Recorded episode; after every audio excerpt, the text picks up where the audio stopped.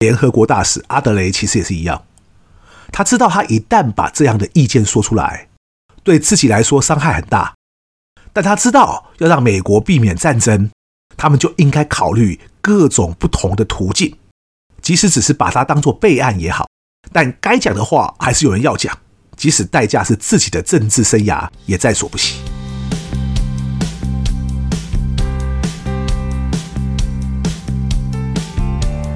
一谈就赢，Do the right thing。大家好，我是 Alex 郑志豪，欢迎收听一谈就赢。我们希望透过这个 Podcast 频道，让大家对谈判有更多的认识，进而能透过运用谈判解决生活中的大小问题。上一集与大家提到了描述古巴飞弹危机的《惊爆十三天》这部电影，也跟大家提到甘乃迪总统在知道苏联在古巴部署核子飞弹这个消息之后呢，马上交代他弟弟巴比去组成一个执行委员会 XCOM。大家集思广益，而我也跟大家说明，这其实就是谈判的脑力激荡。谈判的脑力激荡到底和一般的脑力激荡有什么不一样呢？为了说明这一点哦，我几年前还写了一篇叫《峭壁分析法》的文章，用来说明谈判时脑力激荡的一些操作型步骤。我写完后啊，本来觉得很得意啊，因为谈判的脑力激荡不是我独创的。虽然在台湾很少听到，但全世界有很多人呢，都在用同样的方法来准备谈判。但那个我特别为了说明脑力激荡而写的峭壁分析法啊，我想全世界应该没有人是像我这样分析的。所以我写完之后啊，当然会有一种创作的快感呐。但后来呢，我就不太敢写更深的文章了。为什么呢？因为我当初一开始写出来的时候啊。居然上课的时候，全班没有一个人看得懂啊！所以我后来就发现了，其实以讲谈判的文章来说，假如以 Level One 到 Level Five 来看，Level One 是最简单，而 Level Five 是最难的话，那篇文章呢，顶多就是 Level Two 到 Level Three 而已。因为我其实根本都还没有写到最难的部分，但是就已经没什么看得懂了。所以老实说，我这几年来都不敢写那种稍微有点难度的文章。而且呢，很多人在看很多文章看不懂的时候，他们就上网去 Google 嘛。所以我还不能写一些太有创建的文章，因为万一所有中文的网页都搜寻不到相关的内容或说明的话，其实一般人就更看不懂。我这边呢，也为大家说明一下，其实谈判时脑力激荡的原则是这样，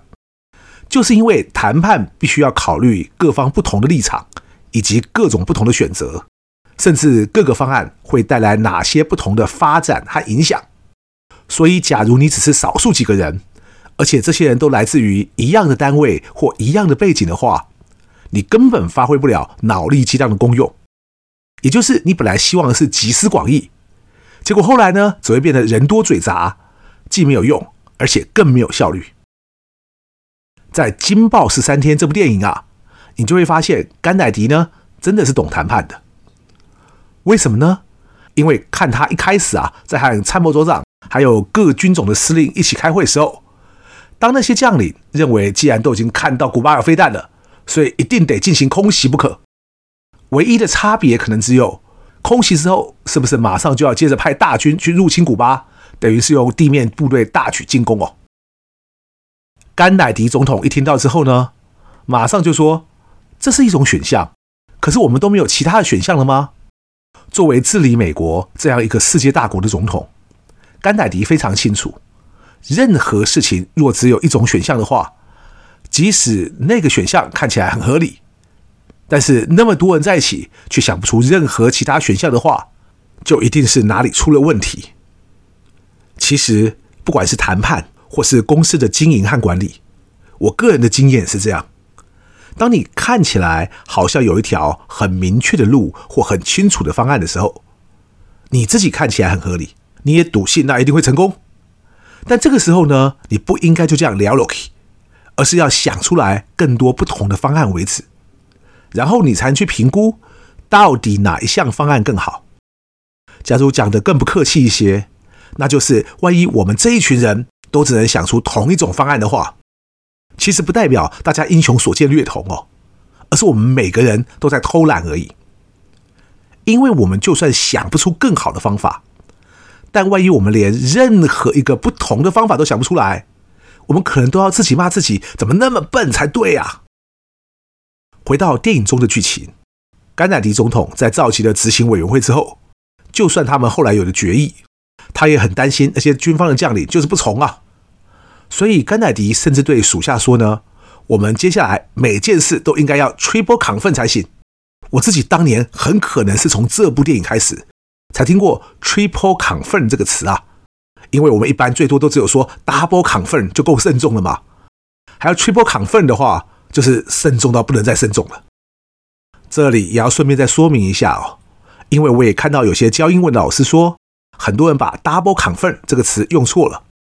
因为很多人呢把 double confirm 和 recheck 当作同义词，好像指的都是再确认一次。那些教英文的老师就说：“假如是这样的话，那确认 confirm 就够了，不用 double confirm。因为你要确认一件事情的话呢，当然通常就是要再去确认一次嘛。我其实也蛮认同这样的说法，只是 double confirm 的原意呢，也不是叫你向别人再去重新问一次的，再确认一次，而是什么呢？double confirm 其实是你的消息来源 A 告诉你这样，但是你不能只听 A 说是这样，那就这样了。”而是要去找另外一个消息来源 B 去确认，到底是不是这样？假如是这种意思的话呢，甘乃迪总统在片中所谓的 triple confirm 也很容易理解了，那就是我不能只听 A 和 B 的，毕竟三人成虎嘛，所以我应该多问几个消息来源才对。而且老实说，也不是只有三个就行，必要时多问几个会更好哦。所以接下来呢，也才会有凯文·科斯纳这个角色直接跳过军方的指挥体系。然后打电话去给那些执行任务的飞行员。接着，在他们继续开会讨论可行方案的时候，当时的美国驻联合国大使阿德雷·斯蒂文森，片中一直叫他阿德雷哦，所以我们也跟着称呼他为阿德雷好了。在当时已经讨论了有空袭和封锁古巴这两个方案之后，阿德雷这个人真的很有种啊，他居然对着大家说。当我们现在面对的是核武战争的威胁时，我想总要有人讲出一些不一样的想法。我也知道，我接下来讲的话一定会被人这辈子都把我当成一个懦夫。但假如这个角色一定要有人来当的话，那就让我来当这个懦夫好了。于是呢，他就提出了他的想法，也就是他们可以透过联合国向苏联提出，假如苏联愿意移除他们在古巴的飞弹的话。美国也可以移除美国部署在土耳其的飞弹，当做一个交换。阿德雷其实说的不无道理啊，但现场所有人果然都大大不以为然，然后是连声批评啊。就连总统甘乃迪都说啊：“你今天提议要用土耳其换古巴，改天苏联呢就会要我们用另外一个地方来交换，最后他们总会要求到一个地方是我们完全无法同意去交换的。”先讲片中发生的情况好了。阿德雷呢，早就知道这是一个不会让大家接受的意见，他甚至自己私下还说，这根本就是个政治自杀。他知道自己讲出这种意见的话，自己的政治生涯就玩完了。后来果然啊，巴比觉得他太懦弱，一直建议他哥哥甘乃迪总统啊，应该把阿德雷从联合国大使的位置上撤换掉。但为什么我特别喜欢这个角色呢？因为我们在看电影学谈判的第一场，我为大家选的片子就是由史蒂芬·斯皮伯执导，然后由汤姆·汉克主演的《间谍桥》。《间谍桥》这部片子呢，也是真人实事改编哦，而且在时间上也和《惊爆十三天》有相同的时代背景。我当时选择分享《间谍桥》的一个主要原因，就是我希望大家能像片中汤姆·汉克饰演那个角色一样。要成为一个 standing man。什么是 standing man 呢？就是当你知道自己在做的是一件对的事的时候，即使你面对大家的批评、攻击，甚至威胁，但是你依然会坚定不摇的挺在那里，并且完成你相信的那件事。我自己也一直觉得啊，我们之所以来学谈判，不是为了去争一些蝇头小利啊，也不是去和别人辩什么输赢啊。而是要真正能让自己成为一个 standing man，虽千万人吾往矣，屹立不摇的挺在那里，因为这个世界需要更多这种人，而学好谈判呢，也就是让我们更有能力能成为这种人。顺便一提哦，汤姆汉克在《间谍桥》中饰演的是一位民间的律师苏利文，即使美国政府不支援他，他也跑去当时的柏林和东德谈判。成功完成了以一换二的人质交换，那部片子也很棒哦，我推荐大家也都找机会看一看。但是《间谍桥》这部片子没演的是啊，这位律师苏利文，虽然他一直都没有官方身份，但由于他和东德的谈判太成功了，后来甘乃迪政府就委托他，在一九六二年底，也就是这次的古巴飞弹危机结束后，跑去古巴呢找卡斯楚谈判。然后成功谈回来，美国因为之前的猪玀湾事件而被古巴囚禁的一千一百一十三位人质。这还没完哦，隔年他又去古巴，而这次古巴释放了超过九千七百个人，包括很多老弱妇孺哦。假如你对照在《间谍桥》这部片子中，苏利文因为帮苏联间谍辩护，然后被自己的同行唾弃。还对很多愤怒的美国民众威胁要杀他全家哦，